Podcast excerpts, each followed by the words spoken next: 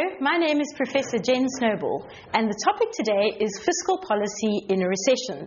Now, in microeconomics, there are not that many debates, but in macroeconomics, there are lots of different opinions about how the economy should be kept close to its potential. One of the people who made a big difference to this debate was John Maynard Keynes, and he famously said, In the long run, we're all dead. Now, what I'm going to do in this movie is to explain to you where that quote comes from. Firstly, we need a bit of background. The Great Depression happened uh, in the US um, from 1929 to 1939, starting with a very famous US stock market crash. At the time, the kind of economics that most governments followed was classical economics, and their thoughts were markets work really well if you leave them by themselves. So they had a kind of leave it alone or laissez faire um, view on what uh, governments should be doing. All that meant was you enforce property rights, but you don't actually intervene in any kind of active way. Now, during the Great Depression, when the economy took a serious dive, there was mass unemployment and so on, um, this became a bit of a problem. At the time, the classical model economists said what you should do is tighten your belt, right? And by this, they meant that uh, when times are tough, then you've got to spend less. So I think this comes from when you're hungry, instead of eating more when times are tough, you tighten your belt, make your stomach, stomach smaller, and so you don't feel quite as hungry. So, in other words, governments should also tighten their belt during the time uh, that the economy is not growing well. Now, what that means from a fiscal policy point of view is decrease government spending and uh, not interfering um, with the economy. So you would have the same kind of move in government spending as you would in other kinds of spending. Now, Keynes came along and said what works for a family, that is, cutting back on spending during times of low income, does not work for an economy.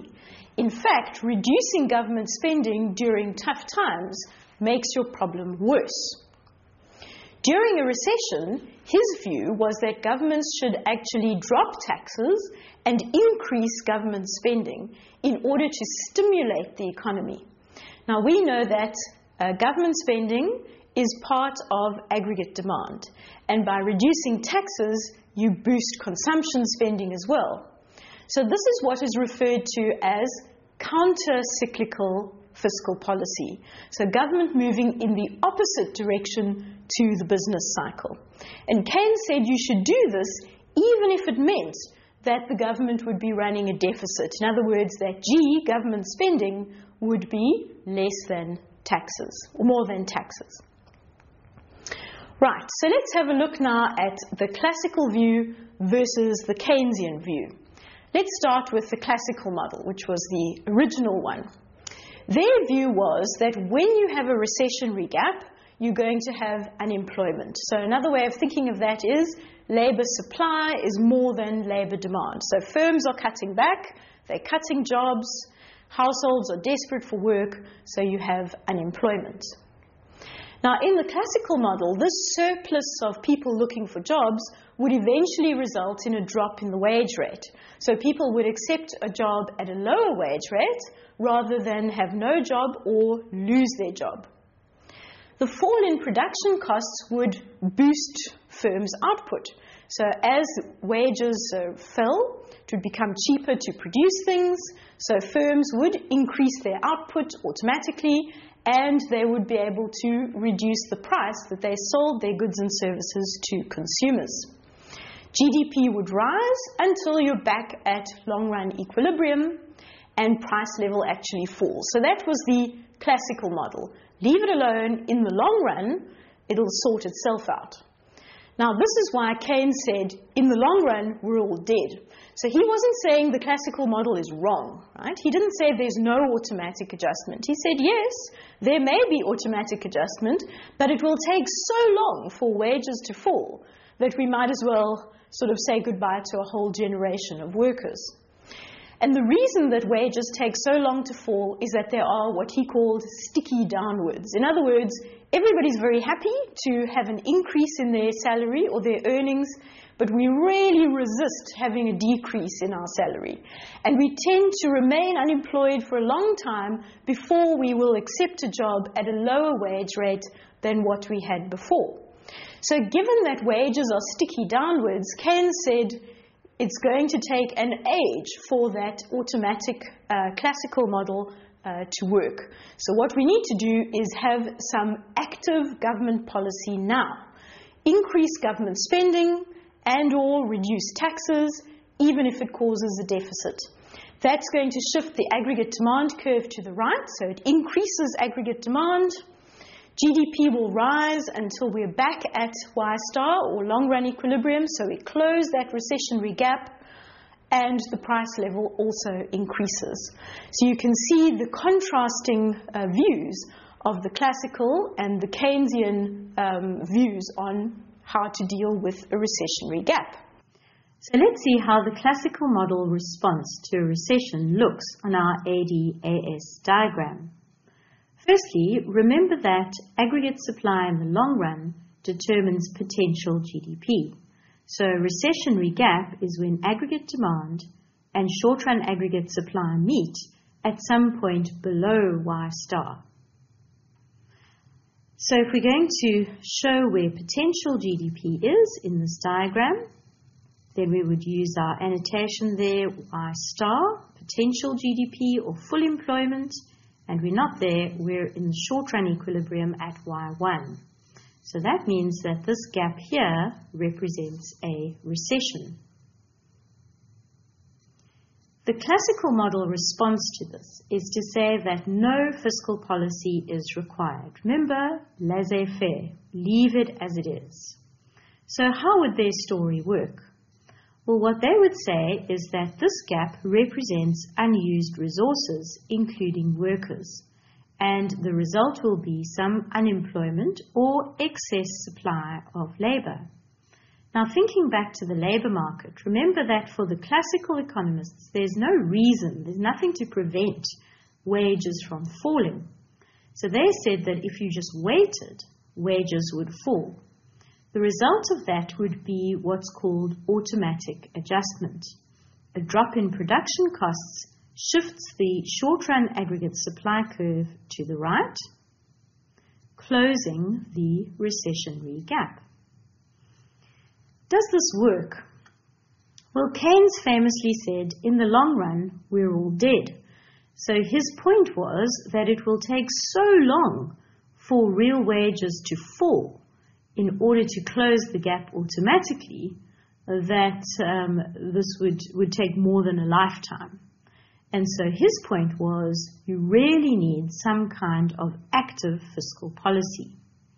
Classical model economists pointed out, though, that their policy had no danger of overshooting in the economy because it would automatically stop when unemployment had been dealt with. They also pointed out that their policy would result in a decrease in the price level. So there would be a drop in inflation, which they regarded as a good thing, as well as the closing of the recessionary gap. So let's have a look at the Keynesian response or the alternative. So if you don't want to wait for the long run processes to work automatically, what kind of active fiscal policy can you put in place? Again, we'll start off at a point showing where um, aggregate demand and short run aggregate supply meet with a recessionary gap, in a recessionary gap, at a particular price level. So if we finish labeling our diagram, this would be Y star or potential GDP, and this is our short run equilibrium at Y naught. The gap here represents the recession, um, one of the major problems being unemployment. So rather than waiting for wages to fall, what Keynes suggested was active fiscal policy, expansionary fiscal policy. So we should increase government spending or drop the tax rate. So increasing government spending would increase aggregate demand directly because you remember that aggregate demand is made up of consumption, investment, government spending, and exports minus imports or net exports. A drop in taxes increases aggregate demand indirectly because it means that households have more consumption as a result of having more disposable income. So both or either of these policies would shift the aggregate demand curve rightwards. And if it was exactly the right amount, then aggregate demand would increase until it was once again back at uh, long run equilibrium. What would be the downside of this kind of policy? Well, firstly, remember the multiplier. So it's not quite as exact a science as one would uh, think.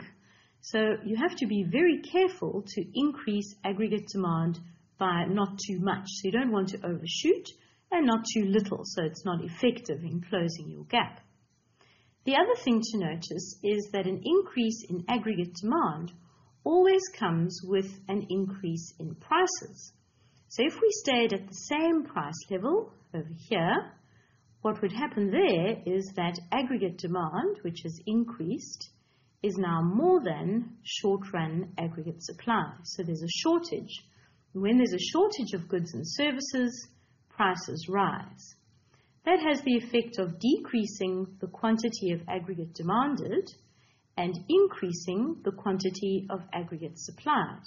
And this will continue until you're back at equilibrium where the new aggregate demand curve is equal to aggregate supply.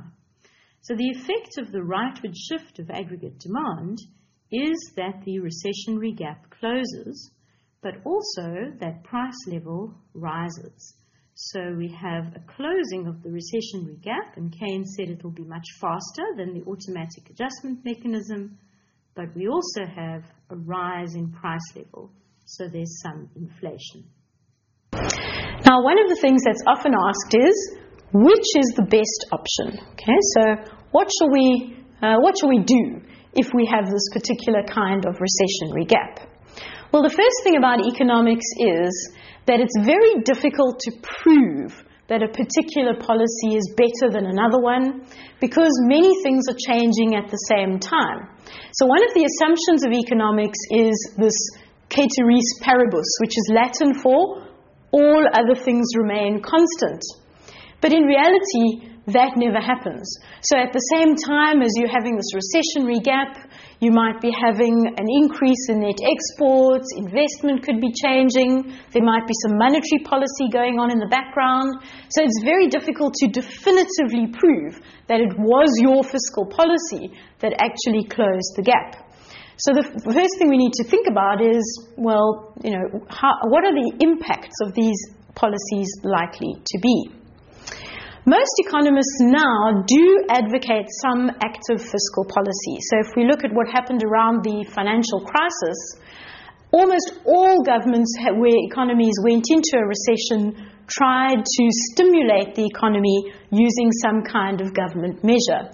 An interesting thing here is that in South Africa, of course, around 2008 9, what were we preparing for? Do you remember? The Soccer World Cup in 2010. So there was already this big fiscal stimulus in the sense of government increasing spending on things like infrastructure and stadia. And some people said that's why we weren't so badly affected then, because we already had this boost in government spending that was happening. But most economists also agree it's no good trying to use fiscal policy to what's called fine tune the economy. So if your gap is quite small, it's really dangerous to start a stimulus package. It takes some time to work, and remember, you still have to go through the multiplier process before the total effect is felt. So that could be uh, one of the reasons why you wouldn't use fiscal policy if you were having a very short term recession or if it was a very small output gap. Other economists argue that monetary policy is better because it works faster. So this is changing the money supply or the interest rate, and so this could be another way um, of stimulating your economy to escape that recession. Very few economists now would argue for a totally laissez faire approach. In other words, that the government shouldn't be involved at all. I hope this has answered the question and explained to you why Keynes said, in the long run, we're all dead.